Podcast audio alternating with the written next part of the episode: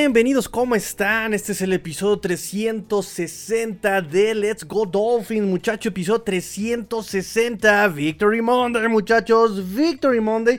Me da mucho gusto, me da mucho gusto que empezamos la transmisión y de inmediato ya hay gente conectada dejando sus comentarios. De verdad no saben el gusto que me da. Gracias por estar viendo el Monday Night. Gracias por estar acompañándome también de este lado. 6-0, eh, se esperaba un partido pues malón, se esperaba un partido bastante tranquilo, ¿verdad? Dos equipos que están tratando de encontrar su camino.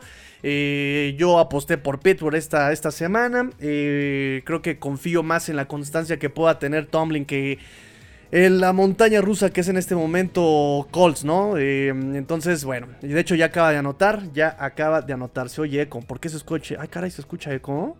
¿En serio? ¿Gacho? Entonces, bueno, y de hecho ya acaba de anotar, ya acaba de anotar. Se oye eco. ¿Por qué, se escucha eco? A ver, échenme este. Échenme retro, muchachos. ¿Quién más escucha eco? ¿Quién más escucha eco? Porque yo acá estoy escuchando y lo escucho chido. Pero échenme este, ahí comentarios. Si escuchan eco, díganme, díganme por favor. Producción, niñita, ¿tú escuchas eco? A ver, muchachos, díganme si se escucha eco para solucionarlo inmediatamente, inmediatamente, perfecto. Échenme ahí sus comentarios. Mientras tanto, mientras llegan sus, este, mientras llega su retro, voy a saludarlos. Nos dice King Pacal, nos dice King Pacal, saludos Tigrillo, saludos King Pacal, saludos eh, Leon buenas, buenas, buenas, buenas muchachos, buenas, buenas. Ahora sí que eh, siéntense, pónganse cómodos porque... Aquí viene lo bueno, joven. Aquí viene lo mero bueno, muchachos. Vamos a brindar por el Victory Monday. Victory Monday, because Wayne. Nos dice nuestro amigo Adrián López Monsalvo, Victory Monday, let's go Dolphins. Exactamente, Eric Álvarez nos dice buenas noches, buenas noches, amigos, buenas noches. Eh, ya solucionamos lo del eco. Master, ahora, ¿por qué andamos en el partido? ¿Cuál partido? ¿Cuál partido? ¿Cuál partido? pues es que es Monday Night, todos tenemos que estar en el partido, ¿no? Hay que aprovechar todo lo que hay de NFL, ahorita que hay NFL, porque después estamos en sequía y extrañamos hasta estos partidos malos. Eh, no, ya suenas bien, perfecto, amigo César, gracias. Yo escucho bien, gracias, King Pacá. Eh, nos dice Eric Álvarez, yo escucho bien, perfecto, muchas gracias. Pues si escuchan bien, este... Eh, vamos a comentar, vamos a empezar a platicar sobre lo que nos dejó el partido del domingo de la semana 12. Pues normalmente es hasta que termina el Monday Night. No, de hecho no. De hecho no, muchachos. De hecho, eh, no inventes, ya que termina el Monday Night termino como araña pisoteada, ¿no? Cuando lo hago después del Monday Night es porque de plano estaba yo bien atrasado y no pude hacerlo eh, antes no pude, no pude estudiar bien, entonces pues ya dejo que termine el Monday Night. Pero la verdad es que estuve estudiando un poquito, tuve tiempo y pues vamos este, a platicar sobre los Miami Dolphins si gustan. Tenemos aquí, este, de hecho, es más, si quieren, podemos, este, a ver si Ándele, pues si hay, jugado interesante, les pongo la repetición. Ahorita hay comerciales y no hay nada, ¿no? Este, acaba de anotar Najee Harris. Y eh, mientras tanto, pues vamos a platicar sobre el partido de la semana 12 que nos compete. Los Miami Dolphins vencen a los Tejanos de Houston, vencen a los Houston Texans. Eh, de una u otra forma, Victory Monday el día de hoy. Nos dice Mario Burillo Lozano, buenas noches, no vi el juego, pero la victoria es normal. Y lo que preocupa es la de nuestro tackle ofensivo. Saludos. Mira, eso es un buen ejercicio. Es un buen ejercicio. Es un buen ejercicio. Vamos a escribir todos lo bueno, lo malo y lo feo, muchachos. Lo bueno, lo malo y lo feo del partido de ayer. Yo creo que está padre, es un ejercicio que hacemos todos los lunes. Así que vamos a escribir lo bueno, lo malo y lo feo. Eh, para hacer el consenso y hacer las publicaciones pertinentes. Eh, vi, ah, nos dice saludos, buenas noches, saludos, buenas noches a ti, amigo Vi. Em, eh, terrón lesionado, sí, ahorita platicamos sobre eso también. Eso es, este, por supuesto, que importa, ¿eh? Por, supuesto que es importante por todo lo que implica. ¿Viste los tweets de los jugadores de Foreigner respondiendo a Mustard? ¿Qué, publicaron? La verdad es que hoy fue un día bastante movido y no, no tuve tiempo de estar tanto en redes sociales. Me la pasé estudiando, me la pasé viendo eh, un poquito de, partido, haciendo mis anotaciones, leyendo statistics. Este, por eso no, no, no, no, no me lo vi, pero compártanmelo. Muchachos, ustedes hacen este programa, ustedes son los que me comparten, ustedes son los que llegan y me, mandan las noticias y yo las voy recopilando, las voy recopilando. ¿eh? Por eso siempre digo que este, este programa no lo hago yo, sino que lo hacemos todos, ¿no? Todos los que me mandan información, Adrián López Monsalvo, siempre atento, este, el doctor Rubén también mandándome siempre las noticias que se me andan yendo a mí. Eh, entonces, si se me va alguna noticia por ahí, muchachos, adelante, mándenmela por favor, etiquétenme lo que si tienen mi número por WhatsApp, si están en el grupo de WhatsApp, pónganmelo ahí, etiquétenmelo. Hoy, Tigrillo, se te está escapando esta noticia y por supuesto que le hacemos caso. Eh, lo bueno, tú seguido jugando a un buen nivel. Lo malo, casi lo lastiman. Lo peor, nos quedamos sin tackle izquierdo y eso es muy preocupante. Yo le pondría con O muy preocupante. Pero sí, definitivamente vamos a platicar sobre eso. Escriban muchachos lo bueno, lo malo y lo feo para ustedes en este partido de la semana 12. Cuéntenme, cuéntenme con qué se quedaron. mientras tanto, vamos a la revisión, al review de este partido. semana 12 contra Houston, eh, Miami 30, Houston 15. Somos el número uno en la, en la división. Yo así yo conferencia, no, ya ando volado, ando volado, muchachos. Somos número uno en la, división. Por abajo está eh, los Buffalo Bills. Más abajito está Patriotas. Y, hasta abajo están los Jets. Pero es interesantísima la, eh, el cómo está esta división. Es de la más, las más competidas, las más competitivas por otro lado, también el punto de que es de la, no sé si, eh, por lo menos la semana pasada, era la división que tenía eh, con todos los equipos, todos los equipos eh, con marca ganadora, ¿no? Entonces, de hecho es la única división que estuvo metiendo por lo menos sus cuatro equipos a postemporada. Todavía hay mucho que, todavía queda el último tercio de la temporada y todo puede pasar siempre y cuando los Miami Dolphins, por favor, no aflojen. Se viene una serie de partidos muy complicados. Eh, Chargers es un equipo con mucho talento, con mucho talento Chargers. Allí el, tema es más bien de ejecución, un tema más bien de coacheo, un tema más bien de, ¿saben? De, falta de constancia, y pero el talento lo tienen tanto defensiva como ofensivamente. Eh, obviamente el que de la semana que entra, de la semana 13 contra San Francisco, un equipo bastante, bastante cargado de talento ofensiva y defensivamente también. McCaffrey, Divo Samuel, eh, Cal ya lo hemos enumerado aquí en distintas ocasiones. entonces aquí la contienda se va a poner bastante, bastante interesante. El punto va a ser, el punto va a ser ¿Qué va a pasar con esta línea ofensiva de los Dolphins? ¿Qué va a pasar? Gastaste mucho dinero. Eh, en Armstead sabíamos del riesgo que conllevaba traer tanto talento, pero al mismo tiempo una fragilidad innata, una fragilidad ya bastante, eh, eh, bueno, es una, fragilidad intrínseca en Trevor Armstead, ¿no? Jamás ha terminado la temporada, eh, sí, jamás lo ha jugado completa, Armstead ya se ha perdido por lo menos en esta temporada, probablemente se pierda el próximo partido, pero antes de ese partido se ha perdido partido y medio. El de la semana 5 y semana 6, si no mal recuerdo, la mitad de uno y el de la semana 6 entero creo que eh, lo habíamos concluido, ¿no? Creo que valía la pena el riesgo y pues ahorita estamos eh, pagando un poquito eso. El problema no es eso, yo creo que el problema más bien es la falta de profundidad en la posición, ¿no? Eh, por ahí escuché, por más bien por ahí leí varios eh, artículos que decían, bueno, pero está Larner Coleman y perdón, pero ni siquiera está Larner Coleman. Larner Coleman ya no está con los Dolphins ni en el Practice Squad.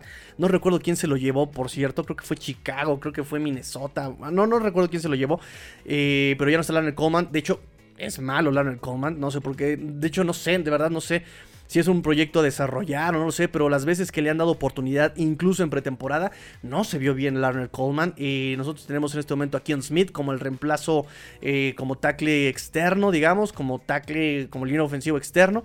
Eh, pero realmente lo que se tiene incluso con el, roster activo que fue Brandon Shell, que lo había hecho muy bien como tackle derecho el domingo que pasó, o sea, ayer pues se nos, se, nos cayó, como que le, vino mal la semana de bye por una parte y por otro lado le vino mal el cambiarse de posición, regresar a la donde estaba. Eh, volvemos que eh, la línea ofensiva necesita mucha, mucha constancia. La línea ofensiva necesita eh, repetición tras repetición, conocerse, estar coordinados, la comunicación entre ellos. Y, creo que lo, lo, platicamos también, ¿no? Lo platicamos en cuanto al regreso de Austin Jackson. Que si tú querías una buena ofensiva ¿por qué arreglar lo que no necesitaba ser arreglado, no? llega Austin Jackson, eh, no lo hace, no sé, yo, yo, yo desde mi poca experiencia, yo creo que nadie sabe completamente el 100% de la NFL, no es muy complicado estudiar la NFL en su totalidad. Yo me dedico a un equipo y aún en un equipo yo creo que de las cosas que se me dificultan mucho para analizar es un poco la, defensiva y la posición de eh, línea ofensiva porque son posiciones que yo jamás jugué, ¿no? O sea, yo jugué safety, jugué cornerback, jugué eh, a veces de, linebacker, pero jamás jugué en línea, ¿no? Jamás jugué en trinchera, jamás jugué de línea defensiva y de línea ofensiva y obviamente la línea ofensiva es algo que se me complica, pero de lo que yo vi, la verdad es que no me gustó la lentitud de Austin Jackson, no me gustó el, ritmo en que desliza, no me gustó eh, cómo toman, o sea, muchas cosas no me gustaron de este Austin Jackson de lo que vi en su regreso. Por otro lado, es complicado, es complicado también eh, poder juzgarlo, analizarlo, cuando también efectivamente pues viene de lesión, no, había podido practicar, es su primer partido de regreso, eh, tiene que volver a agarrar ritmo, entonces se los dije yo en la previa, va a ser muy complicado analizar lo que sea de este partido por uno. Eh, la, falta y la carencia de ritmo en, los que llegan y sobre todo la gente que tienes eh, adelante, ¿no? Que no puede ser realmente un, eh, parámetro Houston. de cualquier forma, el cómo se enfrentaron a Hughes, el cómo se enfrentaron a, Mario Harrison, pues sí, que es un, un pass rush bastante acelerado, rápido. Eh, no, no, no me agradó, no, no me gustó, no me gustó, ¿no? Por otro lado, McDaniel, eh, se los dije yo en la transmisión, se los dije yo en el, en el partido, en la transmisión, eh, no me gusta esta parte de este Mike McDaniel de cómo está forzando, de cómo está forzando a, los jugadores, ¿no? Porque esa, esa, esa necedad eh, de querer buscar las jugadas largas, de querer, ¿saben? Cuando uno me recuerda lo que estaba haciendo justamente, lo que estaba haciendo justamente Brian Flores y todo eh, el, trío de Sonsos de del, año pasado. ¿Por qué cada que quiero decir el año pasado se me sale un semanas? ¿Se han dado cuenta? Cada que quiero decir, ah, sí, la, semana pasada, el año pasado digo semana, ven, me volvió a pasar. Este. Entonces, ¿Quieres forzar la jugada larga? ¿Quieres eh, forzar la jugada larga? Pero tienes a un tackle derecho que acaba de regresar de lesión. Eh, se te fue eh, tu tackle titular y el mejor hombre. Y aún así sigues forzando a todos que vienen de semana de bye, que están apenas acoplándose hacer a sus jugadas de largo desarrollo. Creo que lo dijimos en la transmisión y Mike McDaniel en su conferencia de prensa post partido es lo primero que dice, ¿no? Creo que fue mi error el haber forzado. Ah, te calles como el Tata Martino diciendo, sí, creo que nuestro problema es que no metemos goles. Ah, cuatro años y apenas te das cuenta que para ganar esto necesitas meter goles. Bueno, hermano, eh, creo que te estás dedicando a la cosa, eh, creo que tu vocación es otra, ¿saben? Entonces, Aquí el punto con, con, con, McDaniel es toda esta parte. Vuelvo lo mismo. Es complicado de regañar a McDaniel. Porque también si quería hacer pruebas y quería forzar al equipo a condiciones adversas, esta era la, el momento de probarlos, de calificarlos. Y el problema es justamente ese, que no pasan la prueba Em, con un 10, ¿no? Yo creo que pasan la prueba con un 7, le ponemos un 7, de cómo el equipo respondió ante esa adversidad, ¿no? Eh, Brandon Shell permitiendo capturas, eh, eh, se, caía la bolsa de protección, Tua tenía que encontrar el, espacio por el centro, por el centro también de repente Robert Jones falla, Robert Hunt falla, Dorham Smith falla, y Tua, vuelvo a lo mismo, está tratando de comprar tiempo de los puntos importantes de tú es justamente ese, la serenidad con la que toma la presión. Eso también se vio muy bien. Ya no tuvo que, eh, eh, digamos, escaparse tanto, ¿no? Creo que fue un poquito más sobrio en ese, en ese punto. Eh, no busca alargar la jugada con sus piernas. Incluso hay algunas jugadas donde que quiere alargar la jugada. Aprende y dice, me deshago de la pelota. ¡Boom! Vámonos ya no quiero saber de nada, no arriesgo mi físico, no arriesgo la jugada, no voy a arriesgar tampoco la serie, no voy a, no voy a poner en riesgo la temporada, vámonos, ¡fum! Ahí, y, salva la pelota, se ve más sobrio en ese sentido Tua, pero bueno, eh, ya, me, ya, me extendí muchachos, voy con sus comentarios y nos vamos con las... Em, y nos vamos después con las eh, estadísticas de este partido. ¿Qué nos dejó este partido, no? Nos dice Adrián López, quedé muy cerca con mi predicción. Muy bien, Adrián, muy bien. De hecho, acá también yo había dicho, ¿qué, qué, pusimos? 30 y... ¿qué? 4, 14 y también ahí nos quedamos sanadita, nadita. Vamos bien, Adrián, vamos bien, vamos bien. Este, y eso se logra también, amigos, pues con todo, así que platicando, estudiando los círculos de estudio Dolphins, ¿no? este, nos dice César Cruz, es al revés, los Jets están sobre Pats. No, no, no, no, Ah, sí, yo lo dije al revés, yo lo dije al revés. Tienes razón, tienes razón, César. Los Jets están este, ahorita en postemporada, los que están en The Hunt eh, son los Patriotas. Yo lo dije al revés. Tienes toda la razón, César. Ya ven, ya ven, muchachos, por eso hacemos el trabajo entre todos, entre todos. Yo no lo sé todo y me puedo equivocar y ustedes siempre están ahí bien buena onda diciendo ah, ah, ah, no has dicho la palabra mágica, ah, ah, ah. Este, nos dice también aquí nuestro amigo Len Jergy, me preocupa el clima en Búfalo, eh, me preocupa más la línea ofensiva. Creo que el clima eh, es lo que menos nos, está, nos está preocupando. Eh, saludos, Tigrillo, nos dice Diego Castillo. lo malo es que está fuera tu terroncito. Y lo bueno es que seguramente que Von Miller también lo esté. Lo feo es Miami, sus lesiones. Ok, ok. Eh, eh, lo habíamos comentado y es el chiste ya recurrente, ¿no? La maldición de los Shanahan. Las lesiones en un equipo eh, muy talentoso, en un equipo que genera, un equipo con un buen esquema, un equipo con una buena conexión, pero siempre hay lesiones. Y si no, pregúntenle a Laia Mitchell, ¿no? O había regresado, se perdió de 7, 8 partidos este 2022. Y boom, ya nuevamente tiene otra vez lesión de, eh, me parece que también de rodilla, ¿no? Por ahí me parece que fue el ligamento cruzado medio de Laia Mitchell, ¿no? Pues, lo cual pues, es devastador, ¿no? Vienes trabajando, te recuperas, te pierdes partidos, regresas y te vuelves a lesionar, ¿no?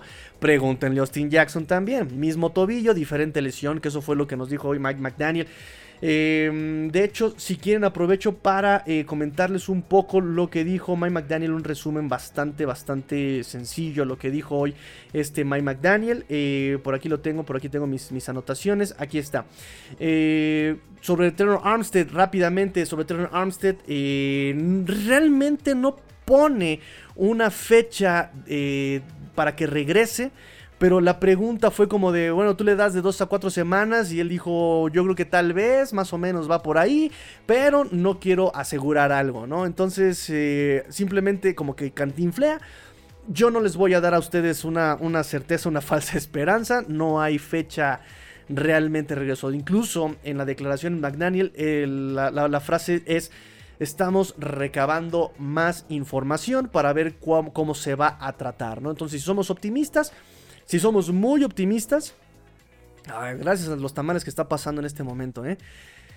Este, si somos muy optimistas, podría regresar esta semana. Si somos prudentes, probablemente hasta Búfalo, ¿no? Si somos pesimistas, eh, lo, veremos tal vez eh, contra Green Bay, si, si, lo ponemos así de pesimistas, ¿no? Eh, lo interesante es que McDaniel no lo declara fuera. La lesión parece que no es para declararlo fuera. Eh, eh, simplemente hay que ver qué tanto las segundas opiniones van a, a, gestionar, ¿no? Austin Jackson, como les decía, se lesiona el mismo tobillo, pero la lesión es diferente. también habló sobre el enfrentar a su ex equipo y dijo, no se trata de McDaniel contra San Francisco, no se trata de Shanahan contra McDaniel, se trata de los jugadores y de ponerlos en la mejor posición para ganarlo. Así que no estén este, poniendo, no estén poniendo ahí eh, morbo, simplemente se trata de ellos jugando, ¿no? ¿Qué más, qué más, qué más nos dijo McDaniel el día de hoy? Habló sobre eh, Jalen Waddle, dijo que es muy talentoso y que muchos jugadores talentosos de repente como que se reniegan a ser coachados y que, y que es al contrario, que está hambriento de ser coachado y que quiere indicaciones y que trata de aprender y que sus compañeros confían mucho en él y ahí se desvivió por, por el, buen Jalen Waddle. Eh, comparó las etapas del calendario brevemente dijo que, se nos, que, lo, que se nos viene comparado a lo que ya vivimos, pues esto ya se como que palidece, ¿no? Tampoco hay eh, actualizaciones sobre Byron Jones. Dijo que jugará cuando esté listo, pero pues que no sabemos cuándo va a estar listo, ¿verdad? Así, la McDanielesca, ¿por qué no? ¿Qué otra cosa nos dijo McDaniel el día de hoy? Eh, sobre Bosa también dijo que, que mientras Bosa tenga pulso, es una preocupación. Dice, te lo encuentras en el estacionamiento, es una preocupación. Entonces, Bosa dice que es de los mejores pass rushers en la, en la liga, ¿no? Entonces dice que, que sí es, es, es una preocupación mientras él él tenga pulso. Eh, Tariq Hill dijo que obviamente también aporta más al equipo de lo que la hoja de estadística dice, ¿no? Porque ayer eh, logró apenas 85 yardas, tenía acostumbrados a más de 100 yardas, ¿no? Eh, la semana pasada no llegó tampoco ni a 80 y dijo Hill aporta más porque las defensivas lo van a, se van a preocupar por él, ¿no? Y entonces eso abre más espacios en otros lados.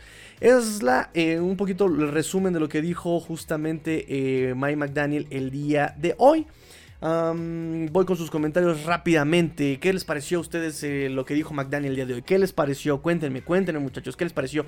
¿Les gustó? ¿No les gustó? Eh, ¿Se sienten identificados, tranquilos, preocupados por lo que nos dice Mike McDaniel el día de hoy? Recuerden que va a haber conferencia de prensa todavía el miércoles y el viernes. Va a haber todavía conferencia de prensa con Mike McDaniel.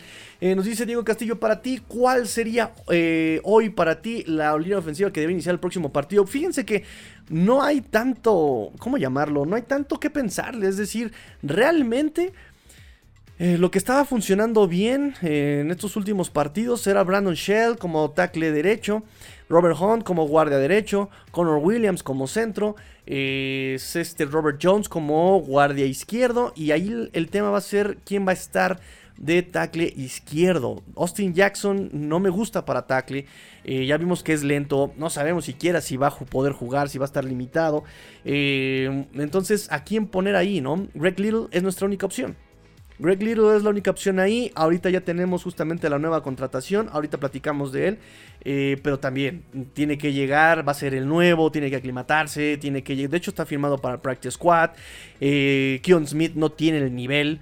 Y pues ni modo, va a, ser, va a tener que ser este Greg Little, no va a quedar de otra. ¿O qué otra opción tenemos? Bueno, la siguiente opción es eh, tal vez poner a Robert Hunt de tackle eh, derecho, ya lo hizo en el 2021.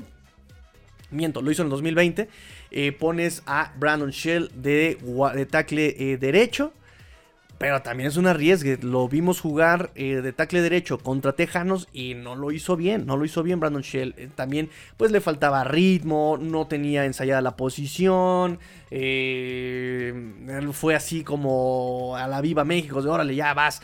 entonces, pero de cualquier forma me parece que es mejor opción poner como estaba la línea, literal, así te estaba funcionando. Ya nada más el tema es este tapar el hueco con este, eh, en este momento es Greg Leo y echarle la mano ahí con Ale King o de echarle la mano ahí con Droham Smite, de echarle la mano ahí con un back, con, con el running back haciendo protección de pase.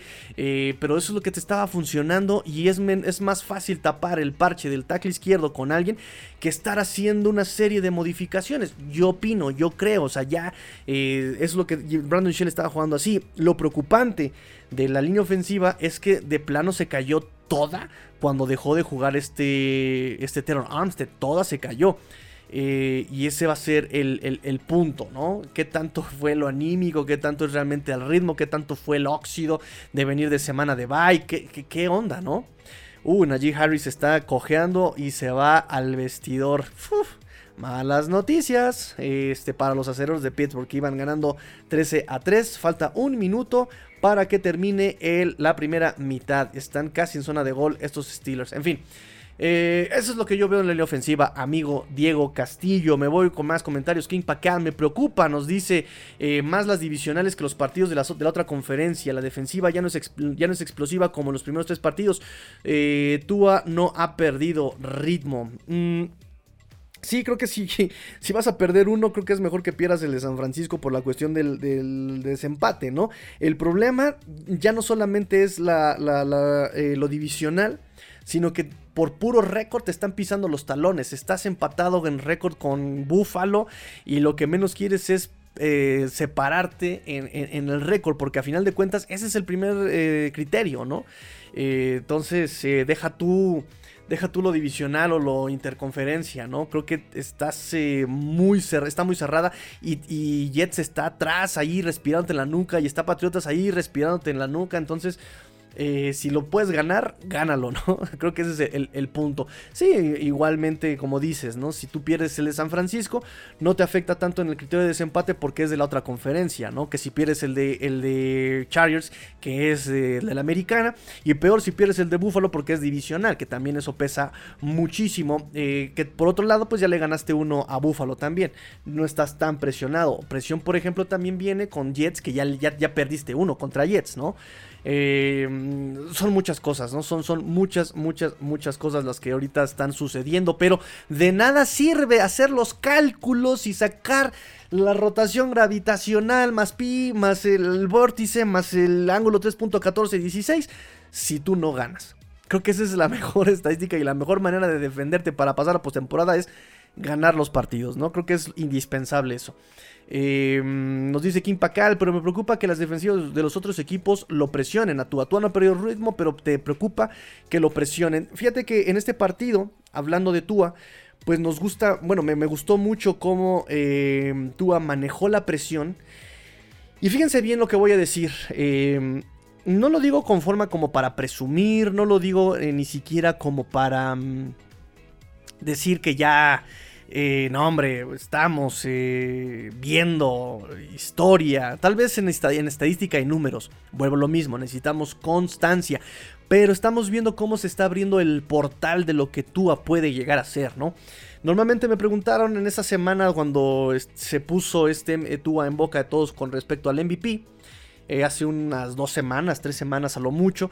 Me preguntaron qué coreback yo pondría como así mi ranking de corebacks, ¿no? Yo les decía, bueno, está Mahomes, está para mí, es Tua, eh, y abajo pues está este eh, Herbert, este eh, Josh Allen, y todavía más abajo pondría a este Lamar Jackson, ¿no? Mis criterios, Mahomes, tiene precisión, tiene brazo, manejo de juego, eh, su actitud es, o sea, tiene una ética de trabajo impresionante, se ha, eh, o sea, trata de ser el, papá de los pollitos, además ya su influencia en la comunidad, en el juego sabemos la capacidad que tiene para improvisar, eh, para encontrar a sus receptores, para comprar tiempo, y repito, el cómo procesa el juego, ¿no? De repente a él se le, se le complica mucho el procesar el juego en corto, pero ya este, ya lo empieza a dominar un poco más, ¿no? Un poco más lo empieza a dominar este, este Patrick Mahomes.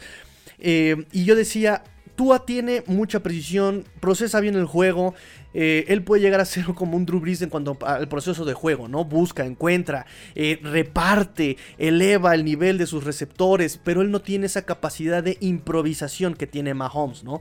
Mahomes puede, tiene, tiene una fuerza de brazo descomunal, o sea, no, no, tiene los dos pies en la, en, la, tierra, o sea, no tiene uno solo en la tierra y con el puro brazo puede mandar pases muy, eh, muy potentes y precisos. Tua no tiene esa fortaleza pero me impresionaba mucho cómo Tua puede procesar el juego a largo, cómo puede leer las defensivas, cómo puede eh, comunicarse y cómo procesa el juego en, corto rango, ¿no? Cosa que, por ejemplo, a Mahomes se le complicaba un poco. Y le decía, Mahomes, eh, Tua no tiene esa capacidad de improvisación, pero ya estamos viendo que empieza a atreverse tú a eso. Y está el ejemplo en la anotación con Durham Smite.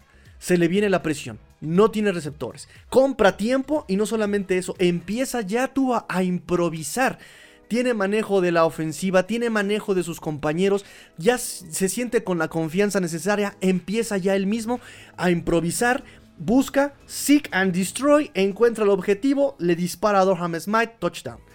Ya empezamos a ver esas pinceladas en este Tua. Repito, fue una pincelada, queremos constancia, pero me gusta me gusta la ventana, el umbral que se está abriendo ahí con Tua. Ya tiene los números, tiene las estadísticas, está aprovechando las armas, está aprovechando el esquema. Ya empieza él a poner un poco más allá de lo de lo que uno esperaría de un, game manager. No, no porque haya sido un game manager antes, porque esos regresos que ha hecho contra Buffalo, contra Ravens, pues no, no son propios de un game manager. Pero justamente yo decía, bueno, le falta un poco ese potencial de improvisación y ya empezamos a ver ahora ese, eh, que, se empieza a abrir ese umbral. Eso es lo que me gusta también de este partido de Tua. Eh, no sé por qué llegué hasta acá, pero bueno, ya se los compartí. Nos dice Adrián López, nuestro grupo de oración Dolphin. Muchachos, creo que es el momento. El momento ha llegado. Ha llegado el momento, amigos y amigas, de tomarnos de las Agárrense de las manos unos a otros conmigo y recemos recemos porque Terror Armstead esté disponible esta temporada. McDaniel dijo que iba a estar disponible esta temporada, pero que sea lo antes posible. Agárrense de las manos y vayamos al templo mayor. al templo mayor. Avenida Jalisco, número 150, lo que antes es el Chini Jalisco. Estoy haciendo enojar a la niñita, muchachos. Este, así que recemos todos, escriban aleluya. Escriban aleluya en los comentarios, muchachos. Escriban aleluya en los comentarios. Eh, nos dice, si a Watson está llorando mucho, el chino no tanto. Mañana vamos a preguntarles qué, qué, qué, qué, sintieron estos partidos, ¿eh? El chino ahorita con, con, Mike White debe estar soñadísimo con Mike White, pero se lo dijimos, se lo dijimos en el round table.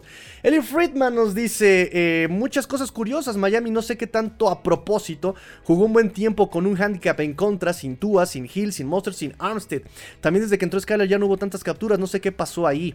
Eh... Elijah Mitchell fuera de 6 a 8 semanas, ya dijo Shanahan, ya lo comentamos también este, hace unos minutos, amigo Eli Friedman, gracias. Eh, lo de con McDaniel, no sabemos cuánto tiempo proyecta fuera porque no nos dirá nada.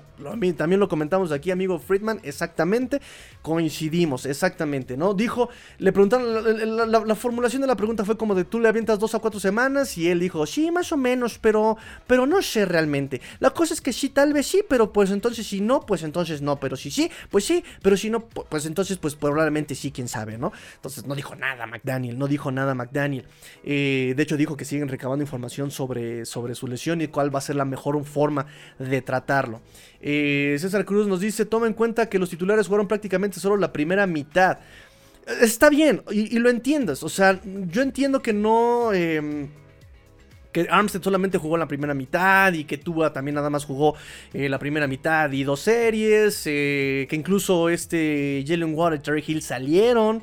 Yo lo entiendo, pero de cualquier forma, vuelvo a lo mismo. Tienes un coreback novato, ya tienes el partido resuelto, ¿Qué demonios tienes que estar haciendo eso? Nada más estás exponiendo exactamente a que al novato le peguen o a que en una de esas trayectorias, en una mala recepción, en un mal golpe con un equipo que ya no se juega nada y que ya no le importa nada, le pegan a tus receptores. Porque también Miami tiene cuántos receptores en el roster?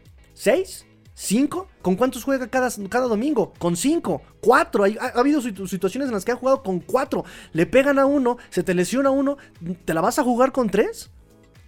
Es decir, ese es, es mi, es mi problema. O sea, neta no estás pensando a futuro. Puedo equivocarme, puedo equivocarme.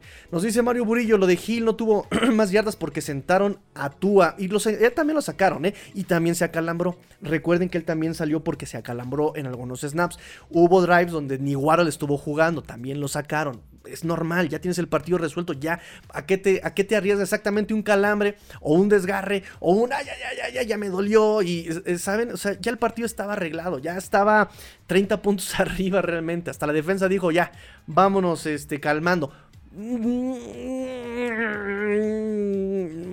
Yo lo veo como algo malo tal vez por la cuestión del focus, de la concentración, de la actitud, como de ya ganamos, ¿no? Y te metieron 15 puntos, no te metieron más porque realmente tejanos son tejanos, pero mm, es, es, difícil, es complicado eh, analizar este tipo de partidos, ¿no?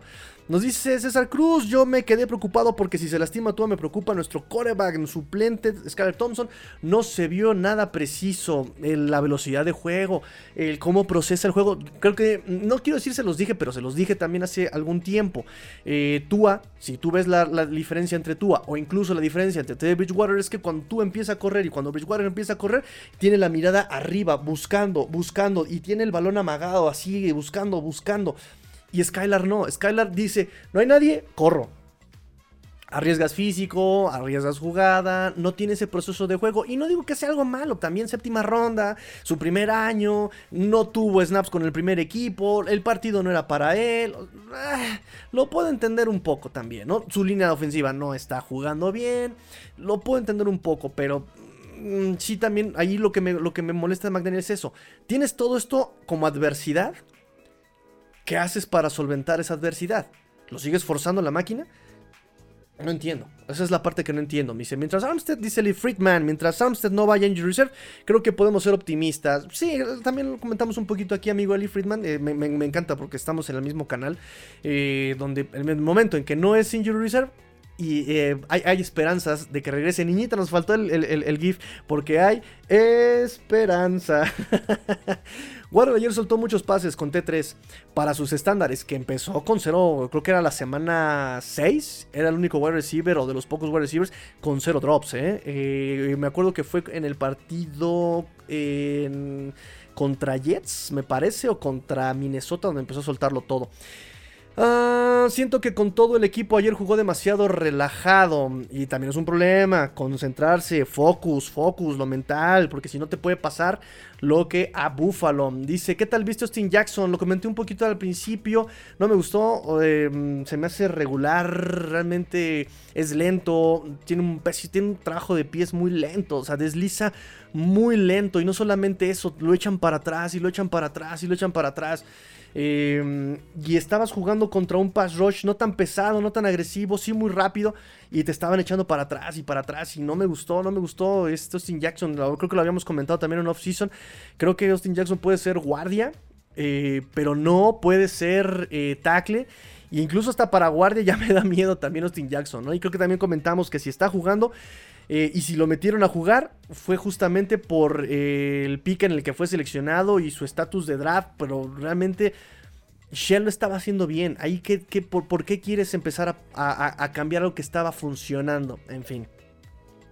Eh, Rubén González Ibarra, saludos amigo, paso nomás a saludar, luego veo eh, el programa con calma, gracias amigo Rubén, gracias por sus comentarios, suscríbanse amigos, suscríbanse por favor, suscríbanse, me da mucho gusto que se estén conectando en el eh, me da mucho gusto, ya estamos en halftime, ya estamos en medio tiempo, ahí estamos viendo a Schefter por cierto, ¿sí es Schefter? Siempre lo confundo con, con otras personas, en fin. Gracias por conectarse muchachos, suscríbanse, denle like, escríbanme, estamos en la temática lo bueno, lo malo y lo feo. Lo bueno, lo malo y lo feo. Escríbanme lo bueno, lo malo y lo feo, con qué se quedan en este partido. Nos dice Learn Jerry, tú sigue desarrollándose, todavía no hemos visto su techo, eso es lo interesante, ¿no? Eso es lo importante. Eh, este podría ser como su, su, primer año bien, bien, bien, bien, ya después de lesión físico con apoyo. Y está, está respondiendo bien el chavo, está respondiendo bien el chavo, como yo si fuera un don, ya lo estoy juveneando. Eh, eh, está respondiendo el chiquillo. Eh, ¿Cómo se nota que eh, Tigrillo, que lo tuyo es en análisis, no la cantada? y menos cuando vengo ronco. No, imagínense, muchachos. Vamos a hacer un karaoke. De hecho, propusimos en, en el live del domingo un, este, un karaoke. Olvídame tú que yo no puedo. Ay, ¿eh? Soprano, mezzo soprano. aleluya, gracias amigos, aleluya. Perfecto muchachos, aleluya. Buenas noches, Tigrillo, nos dice Gastón, aquí recién llegado eh, del trabajo, a descansar muchachos, a descansar. Abre la cervecita y vamos a eh, ponte tus pantuflas de conejo y vamos a platicar de los Dolphins del día de ayer. Eh, ese talento para imitar a McDaniel es legendario, ya puede ser coach de la NFL con eso, sí, amigos, sí, no crean que no lo he estudiado. Eh, hasta se sea, ¿no? Uh, y, y, para la trompa. Sí, uh, sí, y así con sus lentes. Niñita, préstame tus lentes, vamos a imitar a McDaniel. eh, Arturo Ramírez, nuestro buen Arthur, nos dice: La prueba viene esta semana. Si ganamos a, eh, a 49ers, es difícil que nos paren la defensa. Tiene que proteger a Tua. La, línea ofensiva tiene que proteger a Tua. Correcto. Miren, justamente en la transmisión están pasando el touchdown de Durham Smith al que me refería yo hace unos minutos. Daniel Flores nos decía: Se veía mejor la línea con Shell. El punto también es que son muchas coincidencias en las que complican un poco uh, el análisis, ¿no? Porque sí, efectivamente, línea se veía mejor con Shell, pero también qué tanto fue Shell y qué tanto fue la presencia de Terror Armstead. Porque también se va Armstead y falla Shell, y falla Robert Hunt, y falla también incluso por ahí Connor Williams. ¿Qué, qué, qué, qué, realmente es lo que está pasando? ¿La, la constante es Armstead? O, ¿O, qué fue lo que sucedió en ese, en ese momento, no? Eh, nos dice, por cierto, no se les olvide su like en la transmisión. Gracias, César. Ese apoyo sí se ve. Ese apoyo sí se ve. Por cierto, muchachos, suscríbanse, activen campanita porque ya vieron que tenemos análisis toda la semana. Santiago nos dice, lo bueno, agarrar ritmo, lo malo, la línea ofensiva creo que Eh, estos, todos estamos preocupados, nos dice Santiago. Sí, todos estamos preocupados por la línea ofensiva. Eh, yo le aposté a Colts. ¿Qué pasó, mi hermano? ¿Qué pasó? No, está bien, está bien, está bien. Yo también eh, fallé tres esta semana. Fallé tres esta semana. Me falló. ¿Quién dijimos que me falló? Fue Nueva Inglaterra. Me falló. Ay, no me acuerdo quién me falló. Ya no tengo ni. Tengo la mente en todos lados y en ninguno. eh, Saludos, Tigrillo. Acabo de entrar. Preocupante línea ofensiva. Exactamente, amigo Milton. Exactamente. Gracias por tu comentario. Pero sí, preocupante esta línea ofensiva, ¿no? ¿Qué tanto fue Armstead y qué tanto fue eh, el, rust, el, sí, el um, óxido de, de, venir de bye, ¿no? Eh, tú es como los Saiyajins, mientras más fuerte le pegas, más, más, más poderoso se vuelve. ¿O cómo está esa parte? También tiene el cabello rubio cuando se enoja. Cuéntame, King Paga. eh, pasó un poco bajo radar, pero me gusta lo de Bradley Chubb. Em, Miami nunca temió por el marcador si nos hubieran regresado a tú. sí, mira. Sí. Eh, y eso es lo que dijo McDaniel, ¿no? O sea, los estuvo poniendo en posiciones incómodas, estuvo forzando la marcha. Ah, pero no me gusta esa, esa, esa parte necia de este McDaniel. O sea, ¿por qué? O sea, no lo entiendo. O sea, si hicieron drill, ya lo hiciste. Ya, vámonos. Eh, e, no son métodos, porque te arriesgas a muchas cosas, ¿no? Digo, Armstead estaba jugando y lo que tú quieras, toda estaba túa, pero sí te arriesgas demasiado, le, mete mucho riesgo. Eh, mientras se acumulan sus comentarios, amigos míos, voy a leer qué nos dejó este partido rápidamente. Se vendieron 66 mil boletos, 66 mil 205 boletos para el partido de ayer en el Hard Rock Stadium. Em, quinta eh, victoria consecutiva de los Miami Dolphins. Una racha de cinco partidos ganados. Es la tercera temporada consecutiva en que los Dolphins logran por lo menos una racha de cinco victorias consecutivas. Eso es bueno, eso es bueno. Eh, Dolphins logra tener em, sí, una racha de cinco eh, partidos consecutivos.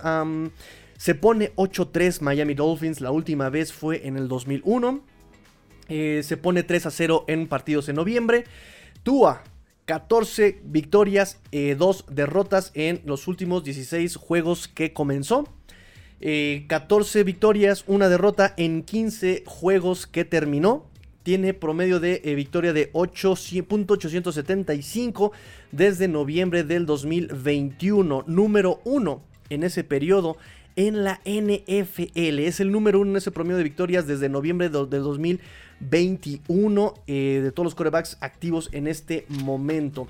Dolphins, 11 victorias en 12 juegos en el Hard Rock Stadium, la mejor marca desde diciembre de 2001 a diciembre del 2002.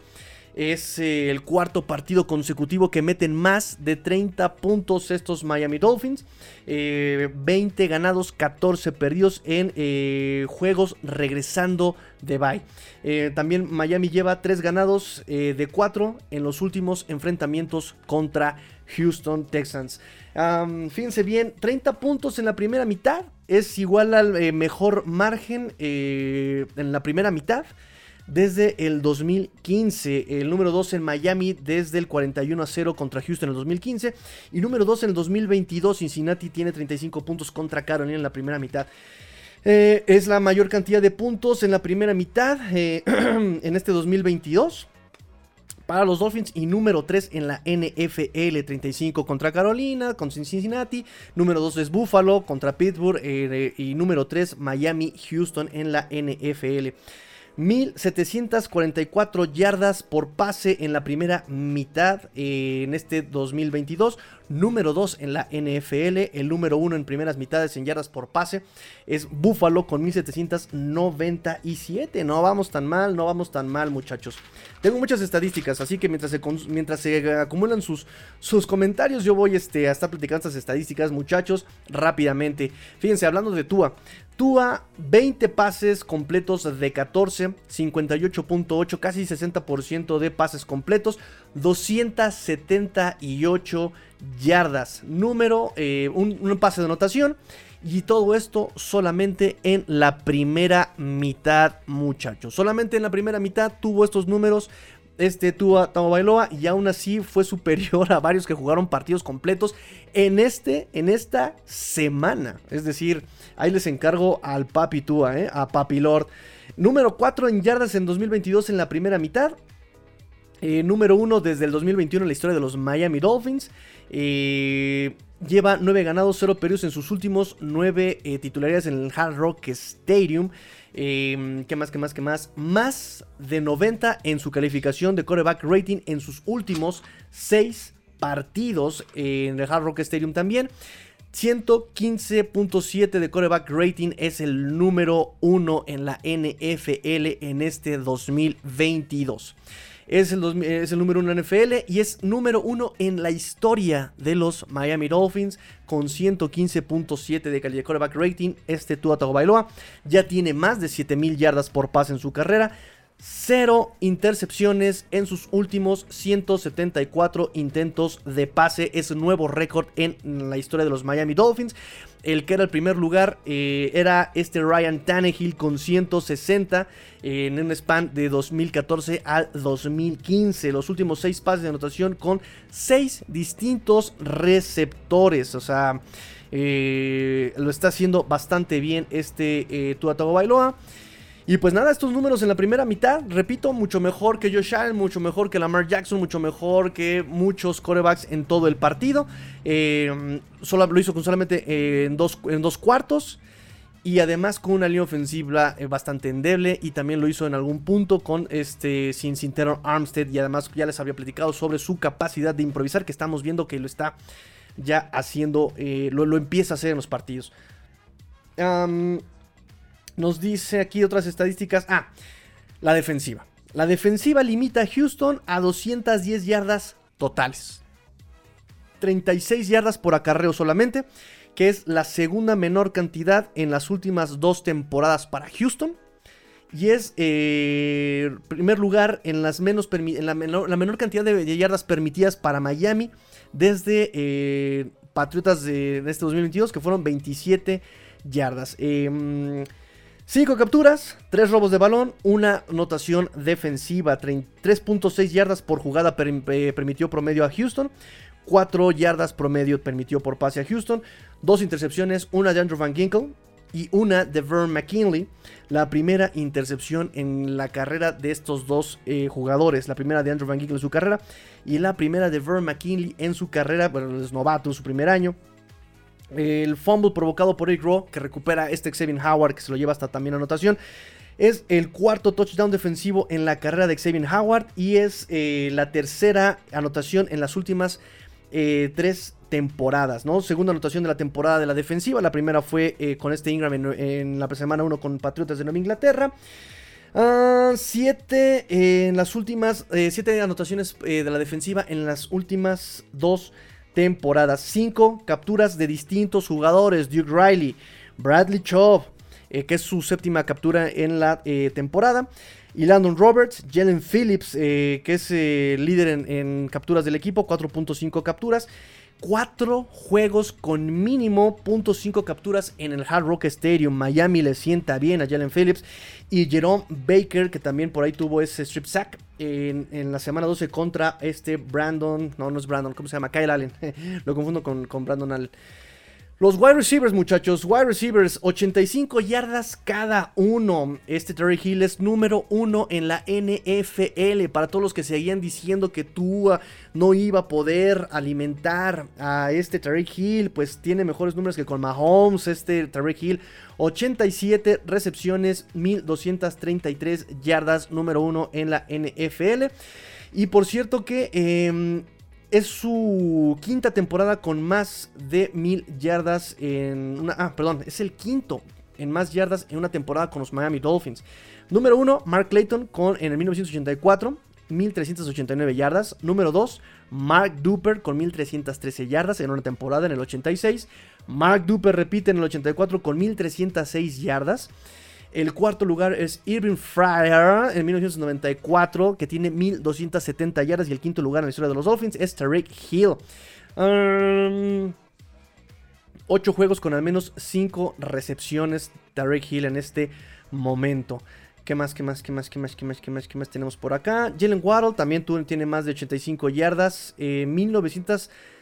1978 yardas en su carrera. Es número uno en la historia de los, Dolphins en eh, dos temporadas. En dos temporadas. Eh, ¿Qué más, qué más, qué más? 22 yardas para llegar a... em, para llegar a 1000 yardas. Para llegar a 2000 yardas. Eh, 17.2 yardas por recepción, número 3 en la NFL. Y ya superó a Jarvis Landry en la marca de más yardas en dos temporadas con el equipo. Jarvis Landry tenía 1915 yardas. ¿Qué más, qué más, qué más, qué más? Números rápidos. Jerome Baker y este Mike Gesicki jugaron su partido número 75. Andrew Van Ginkel fue su partido número 50. Justin Zimmer hizo su debut con los Miami Dolphins. Craycraft tuvo eh, números, sus números más altos en recepción y en yardas por pase. Fíjense qué bonito.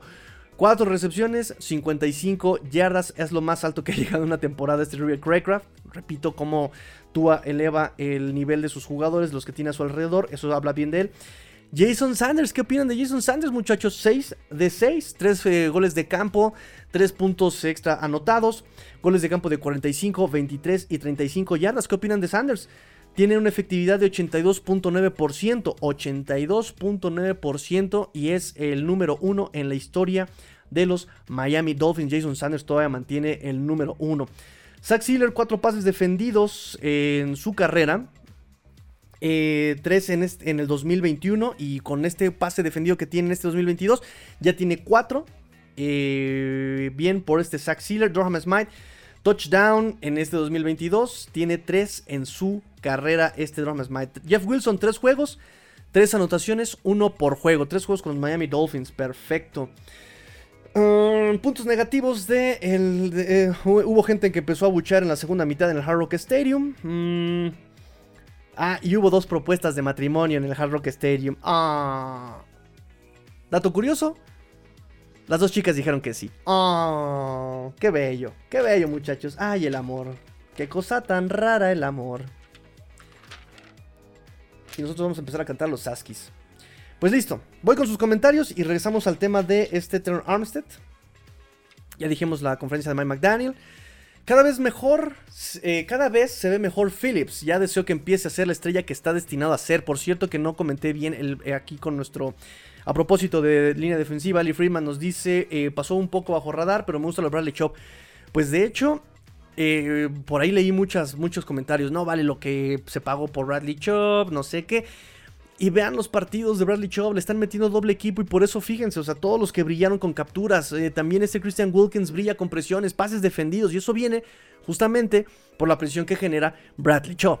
Eh, no es como Tariq Hill, todo el mundo se va con Tariq Hill y se queda libre Craig Kraft, se queda libre Sherfield, se queda libre Waddle, o sea, es así, ¿no? Entonces sí pasa por abajo del radar porque no está en la hoja de estadística, pero lo que aporta al equipo, pues está viendo en la producción de todos los demás, ¿no? Eso es lo interesante. Eh, Milton Marrero nos dice que se sabe de los running backs. Están lesionados los dos. Los dos, ¿quiénes dos? Está lesionado. Pues de este lado está lesionado Raheem Mostert. No se sabe nada todavía de él. Eh, esperemos al reporte de lesiones el miércoles. Es importantísimo ver cómo van a, mm, a manejar esta lesión de, em, de rodilla de Mostert. Eh, y esperemos que ya esté disponible para el domingo. Y esperemos no lo, no lo vayan a, forzar tampoco, ¿no? Por parte de Laia Mitchell, lo que había comentado este Friedman, que comentamos también al principio del programa, de... eh, ¿Cuántas? ¿Seis? ¿Cuán- ¿Por qué lo apunté? Siempre se me olvidó. De 6 a 8 semanas fuera por el ligamento medio cruzado, me- medio cruzado, ligamento, ligamento. Es que lo, pienso en inglés y lo digo todo en desorden.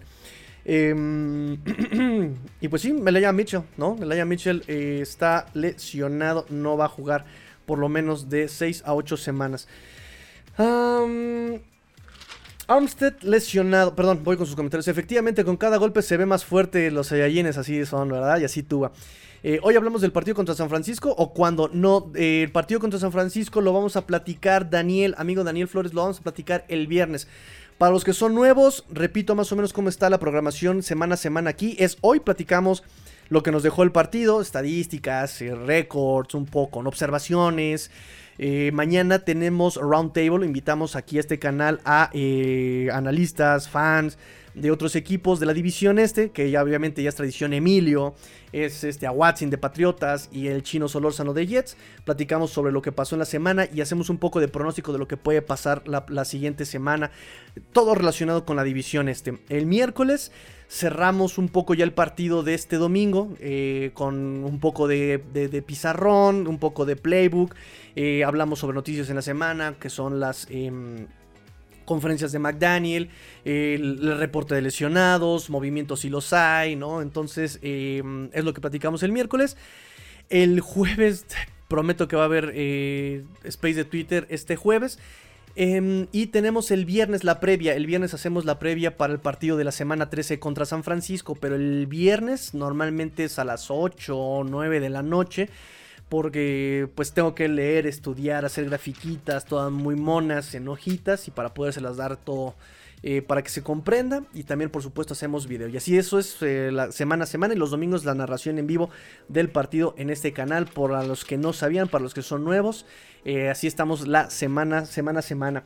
Eh, nos dice lo, Abraham, lo bueno, la defensa está mejorando, en especial Van Ginkel, lo malo, el ataque terrestre, lo feo, las lesiones y la falta de profundidad de la línea ofensiva. Muy buena, esa también me gustó, me gustó también esta parte. Escríbanme lo bueno, lo malo, lo feo, lo bueno, lo malo, lo feo. Escríbanme lo bueno, lo malo, lo feo. Ustedes qué piensan de lo bueno y lo malo que nos dejó la semana 12 contra los Houston Texans.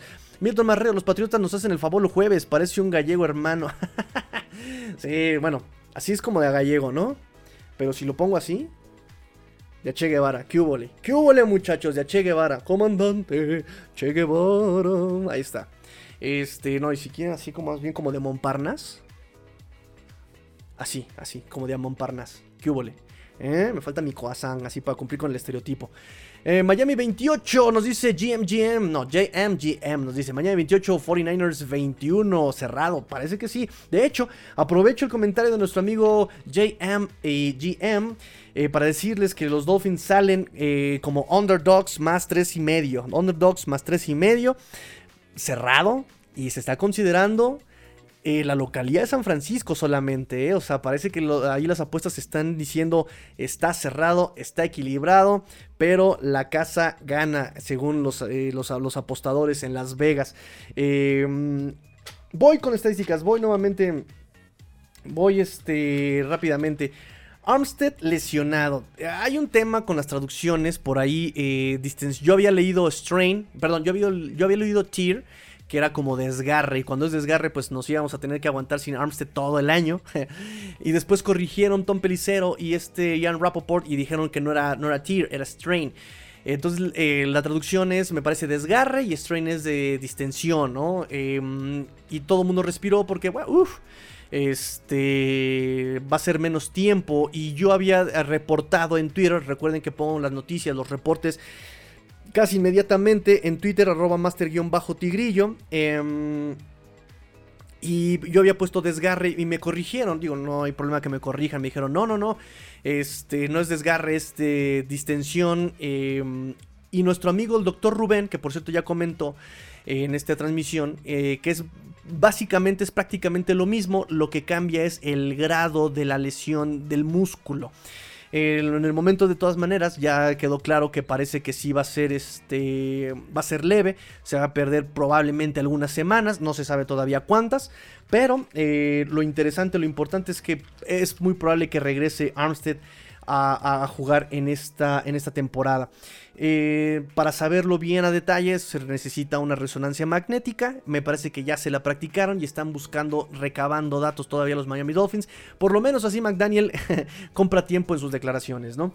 Eh, lesión de pectoral, papá, papá, papá. Pa, todo esto ya lo platicamos. ya lo platicamos. Y pues lo, lo, terrible es que se va a perder probablemente el partido contra San Francisco. Si bien nos va, regresa contra Chargers y contra Buffalo, ¿no? Eh, hay, que ver cómo, cómo, prospera. Con Santos ya tuvo una lesión de pectoral y se perdió cinco semanas. Repito, hay que revisar qué tan eh, profunda o qué tan eh, grave es la lesión. Ojalá sea menos. Muchos optimistas, dos semanas. Y si es así, jugará hasta, hasta Buffalo. Eh, Brandon Shell estaba de left tackle por Armstead, se lesiona este Austin Jackson eh, y pasa entonces este Brandon Shell de left tackle pasa al right tackle, meten a Greg Little en la posición de Trevor Armstead y pues la verdad, la verdad, la verdad, eh, pues no, ninguno de los dos lo hicieron bien, ¿no? Creo que toda la línea se cayó en el partido, ya lo platicamos un poco en este programa. Em, Armstead en esta temporada se pierde medio partido de la semana 5 contra Jets, se pierde toda la semana 5 contra Minnesota, ya había tenido problemas de lesiones eh, por el tendón de Aquiles que no le costó partidos, también se había reportado un problema de pantorrilla que tampoco le costó partidos, pero pues sabemos de la tendencia de lesiones de Terror Armstead. Eh, cuatro partidos con Armstead, solamente eh, nos había costado dos capturas con él, no a él, con él. Eh, medio partido sin Armstead y nos cuesta cuatro capturas. Dos capturas en cuatro juegos y sin él medio partido y tenemos cuatro capturas en tres posesiones y de hecho fue una captura anulada por ese face mask que le aplicaron a este Tua, ¿no? Entonces es, el panorama es complicado muchachos, el panorama es complicado. Hay que ver cómo se cómo va evolucionando incluso Austin Jackson. Esperemos que incluso se decidan rápidamente los Dolphins a meter como lo han hecho normalmente. Meter simplemente ya no juguémosle al vivo. No vamos a hacer eso de decisión de antes de juego. No. Vamos a ensayar con el primer equipo una línea ofensiva toda esta semana para que llegue el domingo y esa línea ofensiva que ya tiene, trató, intentó de tener caencia en la semana, logre tener ritmo en California. Entonces esperemos que la, apliquen así los Dolphins, ¿no? Si ya me decido de una vez quiénes son los mejores y sobre de esto. Si se recupera o no se recupera, no le jugamos al bio y ensayamos con un primer equipo desde el lunes, desde hoy lunes, ¿no? Eh, Austin Jackson, pues ya me lo preguntaron, ya se los respondí, lo vuelvo a repetir, no me gustó, un primer juego, le falta ritmo, eh, tal vez, es complicado poder juzgarlo contra Houston. Es complicado juzgarlo después de que regresa de lesión. Es complicado eh, cuando no tiene ritmo, cuando, ¿sabes? Es complicado, pero lo que vimos no nos gustó. Ni de Austin Jackson. Tampoco nos gusta cómo responde este Brandon Shell entre que right tackle, entre que left tackle. O sea, fue un desastre de cualquier forma la línea ofensiva. Eh, sin Armstead, porque recuerden, se cae cuando no está Armstead. La línea ofensiva se cae cuando sale este terror Armstead otras noticias, eh, mientras se acumulan sus comentarios, muchachos, mientras se acumulan los comentarios, lo bueno, lo malo y lo feo. Ah, ¿saben también qué, nos falta? El MVP del partido. ¿Quién es el MVP del partido, muchachos? Esto, esa pregunta está buena, ¿eh? ¿Quién es el jugador de la semana? ¿Quién es el jugador de la semana para ustedes? Puede ser Jason Sanders, que se fue perfecto. Puede ser tal vez, eh, no sé, Bradley Chop. No, no, no. Puede ser tal vez Eric Rowe. Puede ser tal vez Xavier Howard, Terry Hill. ¿Quién va a ser el jugador de la semana, muchachos? ¿Quién va a ser el jugador de la semana? Eso es tan importante. Escríbanme, escríbanme quién va a ser el jugador de la semana esta semana 12. Mientras ustedes me escriben quién para ustedes es el jugador de la semana, voy con la contratación del día de hoy. Kendall Lamb. Kendall Lamb. Por ahí publicó King of the... ¿Cómo se llama esta cuenta? Bueno, por ahí publicó una cuenta de los que también sigue los Dolphins publicó, eh, se me hizo muy curioso, una, publicó una conversación con uno de sus amigos Tennessee Titans y le preguntó, oye, ¿qué sabes de este muchacho? Jugó el año pasado con eh, los Titanes y el chavo respondió, dice, es buen elemento, tiene buena actitud, eh, el problema que tiene es que aunque protege muy bien para pase, tiene muy buena protección de pase, no abre huecos contra el acarreo y dije, me parece encaja perfectamente con las características de los Miami Dolphins que está buscando, ¿no? Entonces, eh, eso es lo que nos dice eh, por ahí está este reporte de, de uno de los aficionados de Tennessee. Por otro lado, él jugó con Cleveland eh, en 2019, 2020. Estuvo en el Practice Squad, eh, perdón, eh, jugó también con Tennessee en 2021, como les comentaba. Estuvo en el Practice Squad de Detroit, en el Training Camp de Detroit en este 2022. No tuvo chamba, no tuvo chamba en todo lo que va del 2022 hasta ahora que fue firmado por los Dolphins. él salió de Appalachian State, fue un draft free agent por parte de los Houston Texans en el 2013 tiene eh, ya 7 temporadas en la, en, la NFL, como o sea, ya acreditadas. 86 partidos, 28 titularidades, 7 juegos de playoffs. Em, dejan fuera, en el practice del practice squad, dejan fuera a eh, Grant Hammonds. Eh, y también al wide receiver Calvin Jackson y vuelven a reintegrar al practice squad a Freddie Swain, wide receiver, que estaba en el injury reserve del practice squad. Y pues nada, este muchacho Kendall Lamb, con estas antecedentes que nos manejan, em, de 30 años, por cierto, tiene 351 snaps como left tackle. O sea, puede entrar ahí como la posición de este Terror Armstead. Pero también tiene 1077 snaps como tackle derecho. Entonces, eh, tiene por experiencia jugar como, como right tackle. Y entonces puedes poner a Brandon Shell de left tackle. Ya vuelvo a lo mismo, ya eh, constante, jugando solamente en una posición, sin tener que hacer cambios durante el partido. Eh, y eso sería como ver si se aclimata, una de las opciones. Pero como se los dije, por ahora, por la constancia, Shell, Hunt, Williams, Jones, Little. Creo que por la constancia puede ser esta, esa parte, ¿no? Ver cómo progresaban las lesiones también. Em, ¿Qué otras noticias tengo por acá? Mike McDaniel, ya lo platicamos, se responsabilizó por las fallas en la segunda mitad. Por cierto, también tuvo se responsabilizó de las fallas en la conferencia post partido. Dijo, no, fue mi culpa, yo tenía que haber. En fin. Em, McDaniel dijo que puso en posición injusta a los jugadores cuando hubo muchos cambios de alineaciones. Habló también sobre un reporte que eh, hubo en, CBS sobre si tú que, que hubo momentos en los que se veía el espejo y se preguntaba, ¿realmente soy malo? ¿Do I suck? ¿No? O sea, ¿realmente apesto? O sea, ¿soy malo? Eh, y McDaniel en su discurso nos cuenta, ¿no? eso es algo que tuve que atacar desde el principio. Eh, tuve que ponerle 700 jugadas, 700 videos a Tua eh, demostrándole lo que él hace bien para que pues efectivamente la, él, recupere el creer en él mismo, ¿no? en el que crea que realmente es bueno, ¿no? Que, que lo pueda ver. Em, y además, pues eh, McDaniel intuye, eh, dice, un, desde que llegué mi intuición me decía que a Tua lo estuvieron sobajando, ¿no? Lo estuvieron sobajando, no lo estuvieron aprovechando, no em, no explotaron sus capacidades y si mucho menos le trabajas la confianza, pues mucho menos puede brillar, ¿no? Em, y pues que su trabajo es darle la confianza, ¿no? Y, que eso fue lo que. La, primera tarea desde el, primer momento que llegó a los Miami Dolphins. Em, creo que también esta parte lo hemos platicado sobre la confianza. Digo, también este Terry Hill desde que llegó y sobre lo que decía sobre Tua y Tua, no, es que las pelotas de Tua, no, es que sus, sus pases, no, es que. Eh, y le preguntaron sobre esto y él dijo, ¿no? mis abuelos me enseñaron que si tú no tienes confianza en ti mismo no vas a llegar a ningún lado por muy talentoso que seas, ¿no? Entonces si en mí está, si puedo apoyar en que tenga confianza mi equipo, lo voy a hacer. Y pues la verdad, de una u otra forma, como dirían mis abuelos, será el sereno pero se ha visto mucho mejor Tua, eh, se ha visto mucho más tranquilo, más fluido, menos tenso, eh, disfrutando el partido em, y pues eh, por lo menos el chavo es primer, es primer lugar en todas las estadísticas de corebacks en la NFL, ¿no? En partidos ganados, en, en promedio de victorias, en coreback rating, en yardas por, en, yardas por jugada. Promedio de yardas por intento, en promedio de, o sea, en todas las características, en todas las estadísticas, Tua es, es número uno. Entonces está respondiendo, está respondiendo. Queremos constancia, nos está dando una temporada muy prometedora eh, y vamos a ver cómo, cómo, cómo va progresando. ¿no? Semana 12, vamos a la 13 eh, y de 18 y si se acumulan playoffs, pues qué mejor. ¿Qué más? ¿Qué más tenemos por acá? Ya platicamos sobre la defensiva, 5 capturas, 3 robos de balón. Eh, limitó a la ofensiva de Houston de 0 conversiones de 7 en los primeros 7 intentos en tercera oportunidad.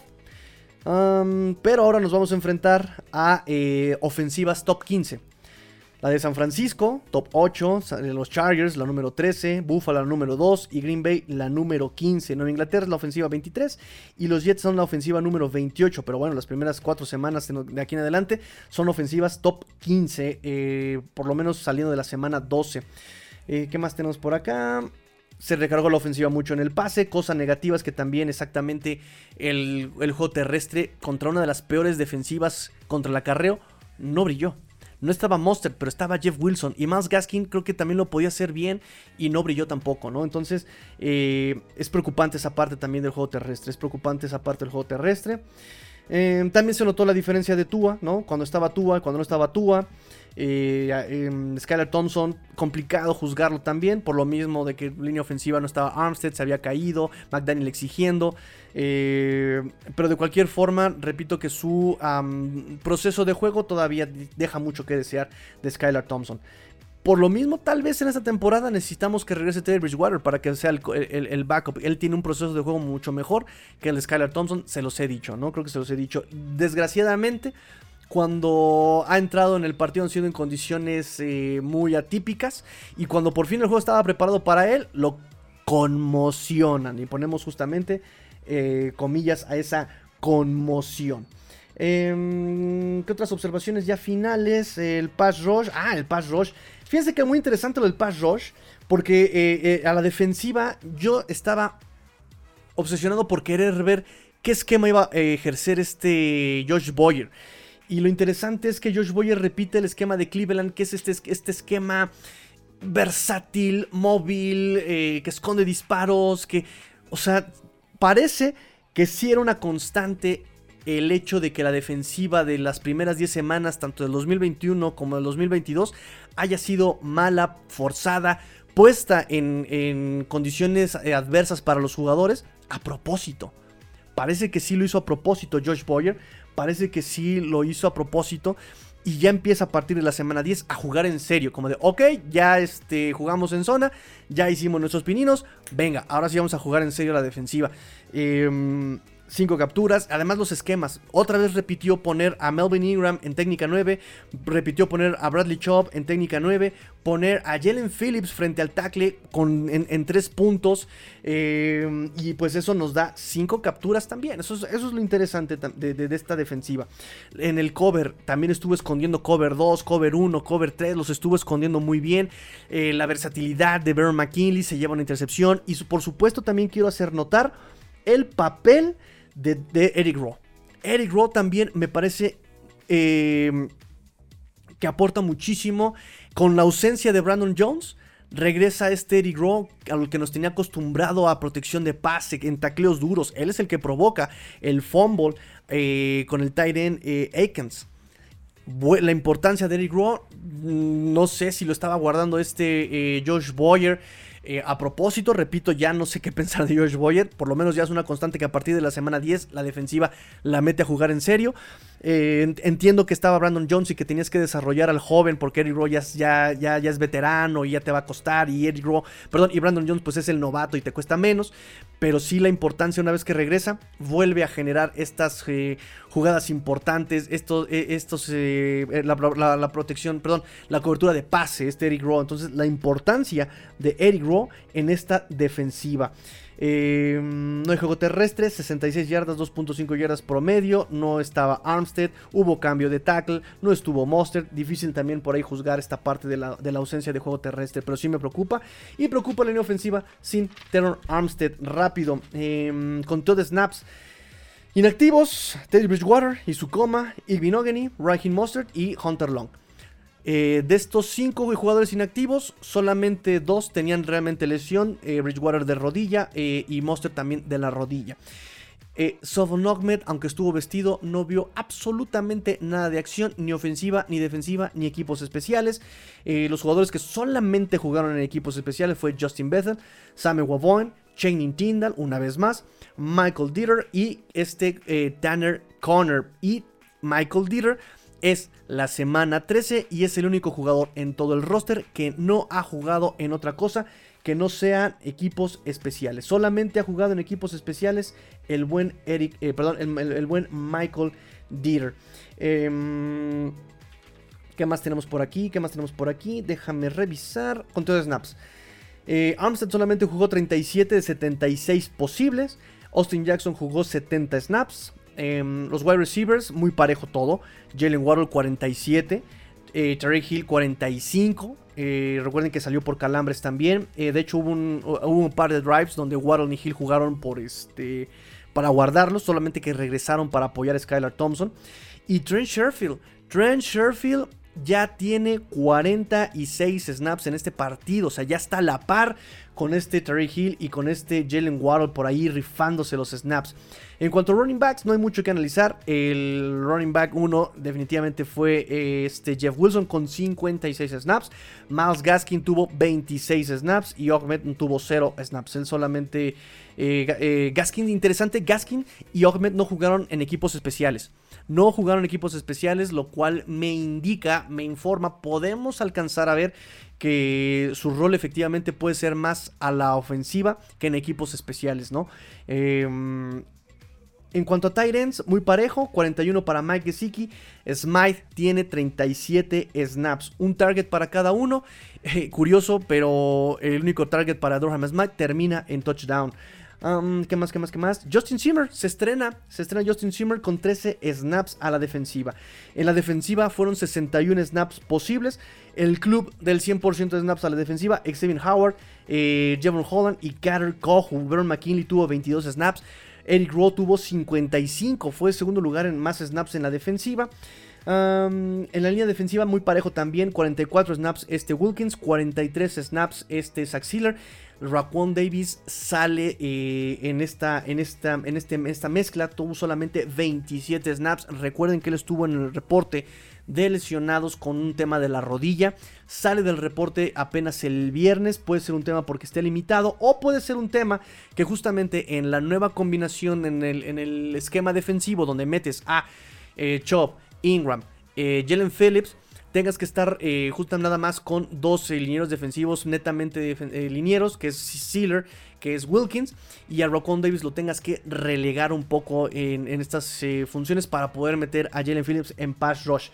Em, interesante también, lo que nos gusta es que también Andrew Van Ginkel ya tiene todavía más snaps. Bueno, se mantiene en el promedio, 23 snaps. Lo que me gusta es que no ha bajado de snaps, 23 snaps seguramente está ahí compartiendo snaps este, para poder hacer pass rush o para hacer cobertura de pase también, ¿no? Eh, pero bueno, me gusta que se mantenga en ese promedio y que esa sea, por, por lo menos, sea parte de su rol, que sea parte de su esquema, que sea parte como del, plan defensivo. Em, ¿Qué más, qué más, qué más, qué más? Pues listo. Ah, Pro Bowl. Miami tiene a eh, votaciones en un primer lugar en posiciones a Terry Hill. De hecho, Terry Hill es el cuarto lugar en votos totales en el Pro Bowl. El número uno es Justin Jefferson. Número dos es eh, Patrick Mahomes, el Pato Mahomes. Número tres empatados, Saquon Barkley, Travis Kelsey. Y número cuatro está Terry Hill. Eh, Tua está en tercer lugar en corebacks en la conferencia. Número uno es Mahomes. Número dos es Josh Allen. Número tres es Tua Tagovailoa en corebacks de esta conferencia.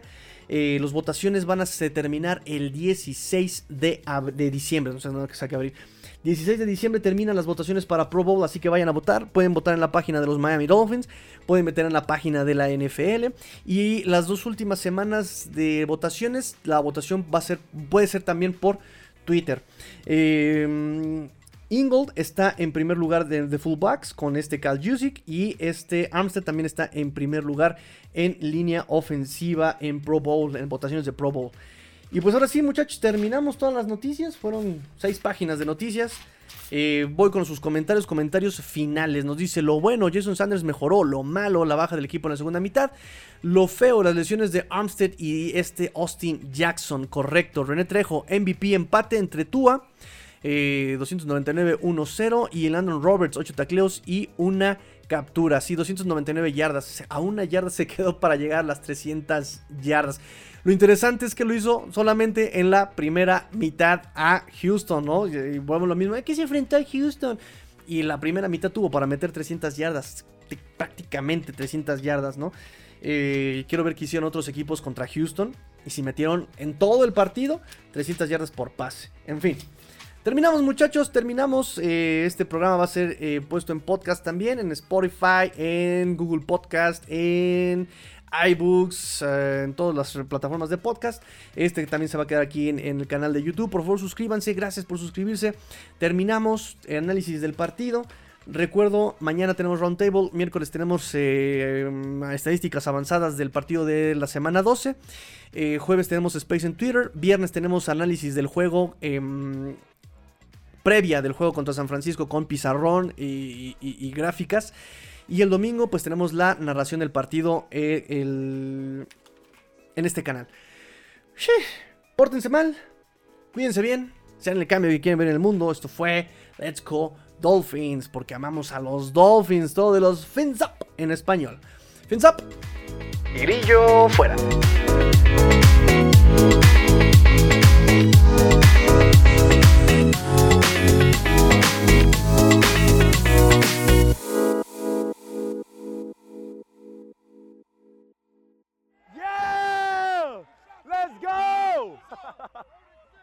Let's go!